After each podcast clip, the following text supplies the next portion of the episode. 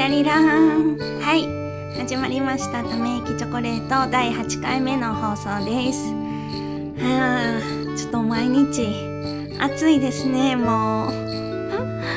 関西も梅雨入りしたのでちょっと湿気も相まってすんごいなんか毎日ジメジメジメジメですけど皆さん大丈夫そうですか？私はちょっともうやられ気味ですけれども。かなあかんな言うて。まあまあ頑張らなくてもいいですよね。適当にいきましょう。というわけで今日も始めます。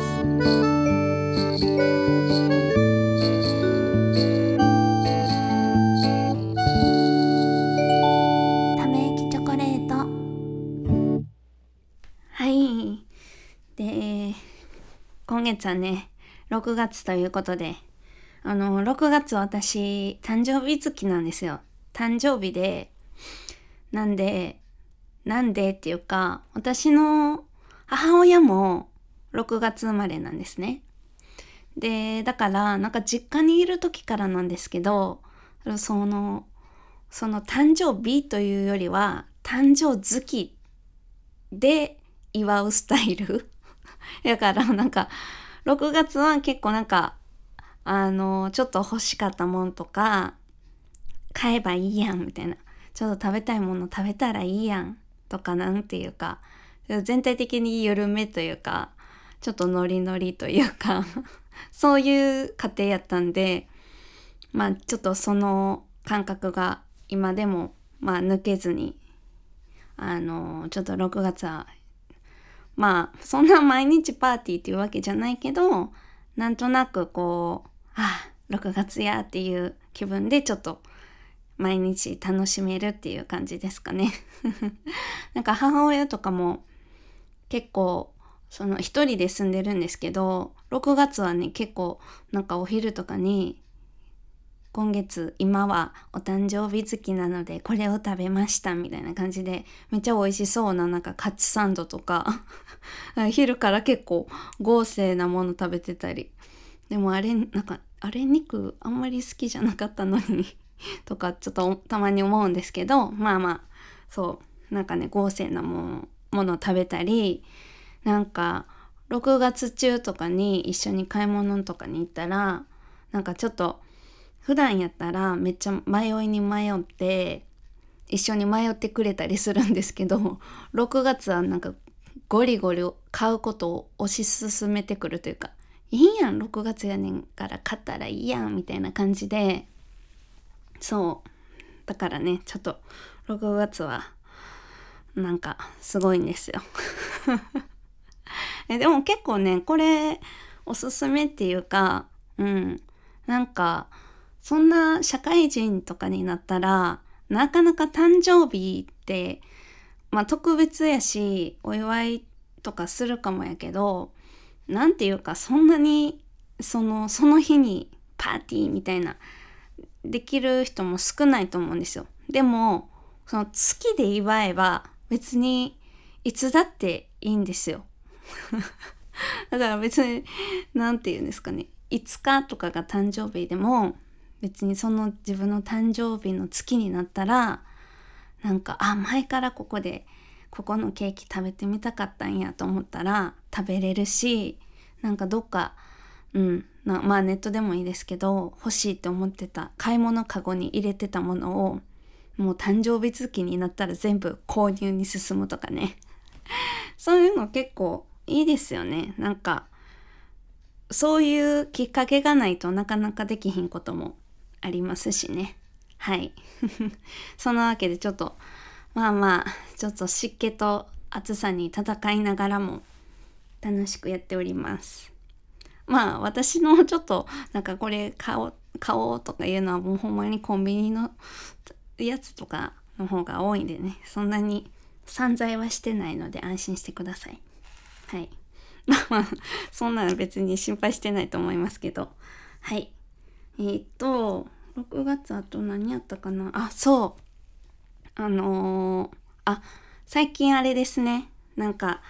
直木賞が直木賞候補？直木賞とか芥川賞の作家さんがなんか女性の方が多いみたいなんで話題になってましたよね。私結構本好きなんですけど、まあ、本好きなんですけどそんなに直木賞とか芥川賞の本とかあんまりもう追って読んだりしてないんで全然最近の作家さんとかも知らないんですけど最近最近読んだ本の話しようかな。最近ねすいません下見て喋ってたから音声がいけるかな。そう最近なんかおもろかった本があってあの映画監督の黒澤明っているじゃないですか。私は一本も見たことないですけど。黒澤明っていう監督が、まあ、有名なこんな言わんでも誰でもわかると思うんですけどその監督の脚本をね最初の3本ぐらい「生きる」っていうのと「羅生門」と「えっと、7人の侍」「7人の侍」がなんかその有名なやつですね。すごい世界日本の黒沢から世界の黒沢になったと言われる映画を撮ったあのその映画のえーと、脚本家の方橋本忍さんっていう橋本忍さんが書かれた「復眼の映像」っていうあのー、これは何て言うんですか？エッセイでもない何て言うんエッセイか？なんか分からんけどそれその話を読んだんですね。まあ当時のことを振り返ってその橋本さんから見た黒沢監督のこととか当時の脚本の書き方とかまあもちろんあの橋本さんのどうやって脚本家になってどういうふうにあのキャリアを積んでいったかとかそういうのが書かれてる本なんですけど私あの 全然そのさっきも言った通り黒澤明の映画見たことなくて、まあ、たまたまあのこの本があるっていうのを知ってあの私脚本家っていうのにすごいあこの話前もしましたね。その私小説家にもすごいリスペクトがあるようにその何し文章を書く人にすごいリスペクトがあるから リスペクトってなんか変ですね。そうなんかすごいそう尊敬の尊敬の念があるんですよ。だからそういう話好きなんでね。そのあそういうじゃあ脚本家の人のちょっと本読んでみたいなと思って読んだんですけどめちゃくちゃ良くてあの結構あのー、やっぱ脚本家やからお話めっちゃ上手っていうかなんかまあその読む時にまあちょっとこれは全然知らんし黒澤明監督の映画も全然知らんし多分なそんなにハマらんやろなって思いながら読み始めたんですよ。で、まあ、読んでみたらもうよあの読ませる力。私が勝手にこれちょっと偉そうな感じに聞こえますかね。その私の中で読んでるあの読ませる力。読ま私が読みたくて読んで読んでるんじゃなくて本の方が読ませてくる力がある本のことを読ませる力がすごい本っていう風に言ってるんですけど まあみんなそう言うかみんなそう言ってるんかと思うんですけどね。まあまあそんなのはどうでもいいんですよ。まあいやどうでもよくない。それがすごくて本当にどんどん読めて小説じゃないんですけどね。小説のようにも読めてなおかつちゃんとあのその映画のちょっとストーリー、まあ、ネタバレになるんかな。そういう話も書かれてたりしてまあ、映画を全然見たことがない人でも楽しめるしその黒澤明のこと全然知らんくても楽しめる本でした。でまあその内容ももちろん良かったんですけどその一本の映画が出来上がっていく過程とかもすごい面白かったし良かったし想像ではまあそりゃそうやろなっていうこととかももっといろいろあったりしてうん。ただなんかうん。なんかすごいなって思って、まあ、ちょっとうまく言えないんで読んでほしいんですけど結局それかいって感じですけどね。うん。でも本当にやっぱりいやー文章書く人ほんまにすごいなって思います。またそんな話って感じですけど。それでもね私本当にすごいなって思ってこの間もたまたま友達のみんな 友達何人かと集まる機会があったんですね。であの久しぶりにこの話したんですけどこの話っていうのはその芥川賞とか直木賞とかの話に話になったっていうか私がしたんかな。であの私田辺聖子がめっちゃ好きなんですね。田辺聖子という作家が。でまあほぼ田辺聖子の著書は読んでると思うんですけどあのー、田辺聖子は芥川賞作家なんですね。芥川賞を取った作家なんですけどまあ本人もちょっと直木賞の方が取り取りたかったっていう発言もあったしまあなんかその小説の感じとかを多分いろんな人もちょっと分かってて直木賞の選考委員をやってたっていう作家さんなんですよ。ちょっと珍しいタイプというか、まあ、そもそも直木賞と芥川賞ってなんか違い分かりますか？分かりますかって私めっちゃ偉そうに言ってますけど私もそんなに詳しくは知らないですよ。しかも別に毎年そんな全然追っかけてないし今年が誰がノミネートしてるとかも本当に全然知らないんであれなんですけど、まあ、田辺聖子マニアとしてのそのあれなんでたまたま知ってるだけなんですけどその芥川賞っていうのはいわゆる純文学っていうのに属するものってなってて割と新人の方がまだ1作目に2作目とかそういうあの人が取る賞なんですよね。でも直木賞っていうのは別にベテランの人とかもノミネートされてでまあ大衆小説って言われるものですね。純文学っていうよりは一般の人が読んで面白いって思うもの。まあでも最近はどうなんでしょうね。そんなにそういう線引きもあんまりなくというかないのかもしれないですけど、まあ、それで、まあ、田辺聖子は選考委員を、まあ、何年か結構やってはってで私田辺聖子マニアやから別に受賞した作品を全部読んだりとか全然してないんですけどホームページとかに行ったら、えっと、この選考委員は今年はこの作品を推したとかいうのがわかるんですよ。コメントとか。今も別に全然皆さん検索したら見れるんで興味ある方は見てもらったらと思うんですけどそれでそのなんや。あそうそうそう。であの私はね田辺聖子マニアやから田辺聖子がこの年はこの作品を推した。この作品にはこういうコメントを残したとかそれをもうずっとチェックしてて。でなんか私がね好きなやつあって手帳にもずっと貼ってるんですよ。付箋に書いて私好きな言葉とかを付箋に書いて手帳に貼っててで年末にそれを整理してあの次の年も新しい手帳に貼るっていう作業をしてるんですけど年々ねその残すって付箋が増えていくんですけどそうそれはね別に決まった言葉じゃないです。自分で思いついた言葉もあれば小説の中から抜き取った言葉もあれば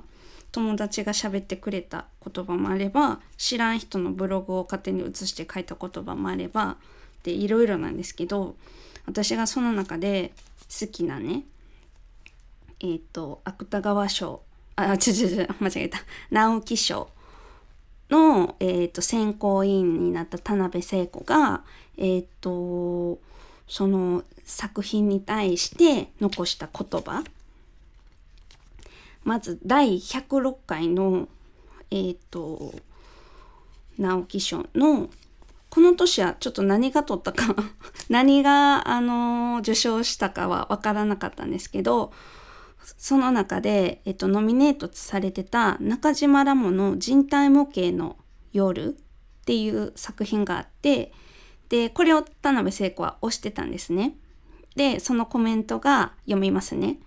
私はこの毒性の強い細菌に生理的快感を覚え、ぜひこういう作品にも受賞してもらいたいと思ったが、票を集めるに至らなかった。作品の方が賞を選ぶ体のものであろう。されば賞をもらえないのがこの手の作品の栄光という場合もある。おー。おーとか言って。え、なんかこれすごくないですか？うん、結局まあこれはだから田辺聖子以外の人は多分押してなかったんですね。この中島ラモの本を。まあでまあこれ書いてる通りなんですけど素晴らしい才能だけどこの作品自体が賞を選んでると。だからもう何やったら賞をもらってない方がこの作品のためになるというかこれ本当なんか読んだ時うわーみたいな。うわーすげえみたいな。ただこの人体模型の夜私読んでないんですけど読んでないけどなんかこの田辺聖子のことはすごいね読んだ時めっちゃ感動して。で私もう一個好きなのがあって第126回のえっ、ー、と結川めぐみさんの「片越しの恋人」っていう作品に対してこの年はこれが直木賞を受賞したんですよね。で私読んだことないんですけど これも。これでも結構有名ですよね。なんか映画とかドラマとかにもなってた気がするんですけど、まあ、この時田辺聖子73歳でで次のようにコメントしてます。なんだかスルスルと運んで行かれてストンと落とされたような書物だ。この感じは若い人と喋った時に持たされる感情である。自分の縄張りや結果のうちだけの感性を反射神経で生き、波長の合う人だけに分かればという。しかし文学には異質の分子も続々生まれるべきだろう。っていうことなんですね。すごい。すごいとか言ったらめっちゃなんか浅く聞こえてしまいますよね。すいません。なんか、そう。結局、だからこの回は別に田辺聖子はこの作品をめっちゃ推してるわけではないですよね読む感じとしたら。でこのコメントもすごい私は好きで、まあ、73歳の田辺聖子が感じたこの小説っていうのはそういう今言ったようにこの若い人の感じだから自分にも当てはまるのかなってこれ読んだ時に思ってなんかなるべくこうどうしてもなんか作品私も音楽を作ったりしてまあ私はねそんななんか もう別に賞とかにノミネートされてるわけでもなく自分で好きなように作ってるだけなんであれなんですけどうんなんかそのうちにうちにだけでねそううんなるのはそうそうそうそう。何かこういうふうにね賞を取る作品とかやったらあれなのかなとか思ったり。すいません。なんか全然何もあれなのかなって。なんやねででもその最後に文学には異質な分子も続々生まれるべきだろうっていうねこの否定しない感じめっちゃいいなと思って。そうだからそう。私だからね昔からめっちゃ田辺聖子好きで田辺聖子の小説も本当に大好きなんですけどなんかこういうこの書評の書評じゃないそのあの受賞受賞の選評のコメントとかもう田辺聖子のコメントすごいめっちゃいいなって思うんですよ。だからこの人の考え方とかが本当に 自分とすごくなんか合うっていうかすごいうんいいなって思える。えでもそういう人に出会えてほんまに幸せです。急に 急にすいません。もうなんかそう思うんですよ。私本好きやからあのいろいろ読むんですけどやっぱね田辺聖子がやっぱめっちゃ一番ダントツで好きででもちろん面白い本とかいっぱい出会うしあれやけどなんかこんなにも好きになれる文章を書く人になんか出会えてほんま良かったみたいな感じなんですよね。だってねそんな出会えないかもわからないっていうかそれは田辺聖子がすごく人気でいっぱいあのリバイバルとかもたまたまされてて私も